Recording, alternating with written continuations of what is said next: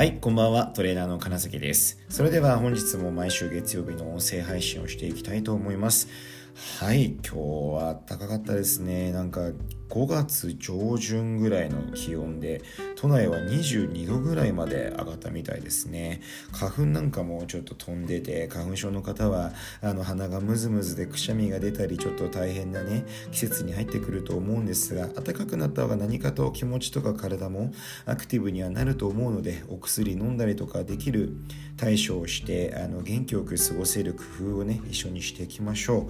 う。で、あの、ちょっと最初にお知らせというか、先週、こちらの公式 LINE でもあのメール告知をさせていただいたんですけれども今ですねちょうど私金崎が、えー、10名様限定で、えー、3ヶ月間、えー、集中講座ということで、えー、ライフプラスボディメソッドということでダイエットのオンライン講座を今、えー、やろうとしております。でその申し込みが2月の27日の土曜日から始まっていくんですけれども、えー、今週その説明の動画配信を特設 LINE、えー、詳しくは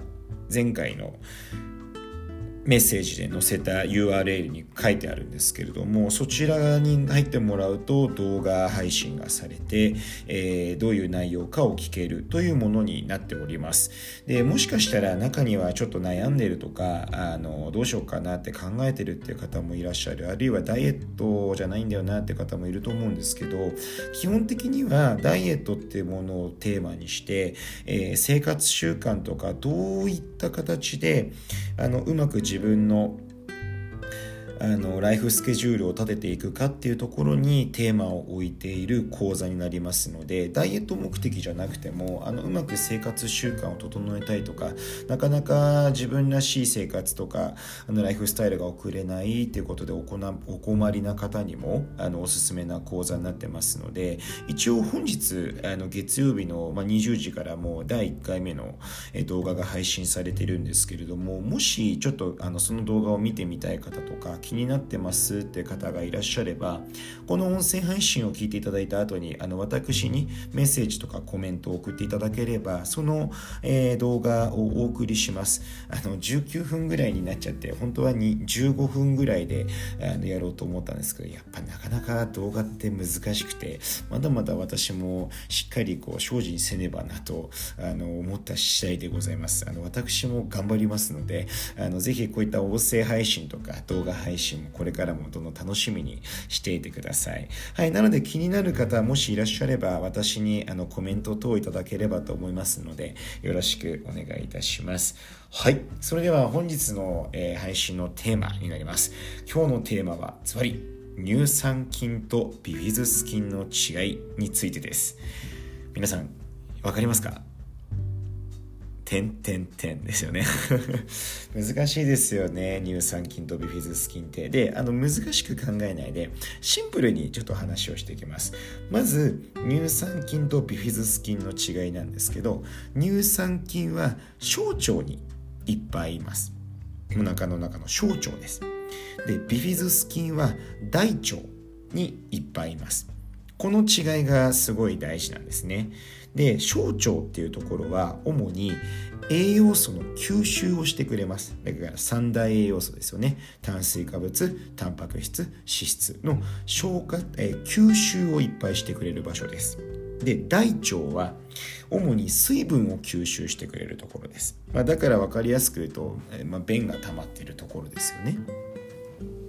だからその違いが大きいです。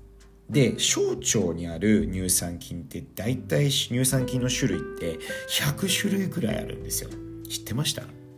知らないですよね。でビフィズス菌が大体30種類くらいあるんです。知ってました？知らないですよね。そう私もそんなにあるんだと思って。でこの乳酸菌とビフィズス菌ってやっぱどっちも大事であの生活の中で取り続けることが大事になります。でポイントは種類がいっぱいあるんで同じ種類を取り続けることがやっぱり大事ですよねだから例えばですけどヨーグルト買うじゃないですか。なんかビフィズスキンとか書いてあるじゃないですか。よーく見てあげると、例えばですけど、LB なんちゃらかんちゃらとか、アルファベットと文字で字が書いてあるはずなんですよ。あと、ガゼリ菌とか、白高部みたいな、書いてありません？ありますよね。だから、あの、普段から取ってる乳酸菌とビフィズス菌が、どれなのかっていうのは必ずある程度決まってた方がいいです。要するに同じヨーグルトとか同じ乳酸菌飲料とか乳酸菌食品を取り続けることが大事ってことです。これ知らない方は結構多いのであのよかったらヨーグルトは同じようなものを取り続けてあげるとその菌がまあ、ビフィズス菌であれば大腸でその菌が増えてくれますよと乳酸菌であれば取り続けてあげることで小腸でその菌が増えてきますよとで、この乳酸菌とかビフィズス菌の餌になってくれるのが前回ちょっとお話しした食物繊維の一つであるオリゴ糖になりますので、あのオリゴ糖も取ってあげるといい。で、プラス腸の中をきれいにしてくれるのが食物繊維っていう風になってきますので、この食物繊維を取ること、オリゴ糖を取ること、そして、えー、乳酸菌を取ることとビフィズス菌を取ることでこの4つぐらいをちょっとあの自分の中で意識してどういう食品を取るのかってやってあげるとすごくいいと思いますので覚えておいてください。はい今日は乳酸菌とビフィズス菌の違いについてて話をしましたいる場所が違うんですねこれ覚えておいてください小腸と大腸ですはいこういった形でこれからもあそうなんだっていうちょっとためになるような話などあとちょっとした小話を配信していければと思ってますので楽しみにしていてください。それでは本日も音声配信を聞いてくださりありがとうございました。また次回お会いしましょう。トレーナーの金崎でした。明日は休日の方は気持ちよくアクティブに過ごしていきましょう。それではまた失礼いたします。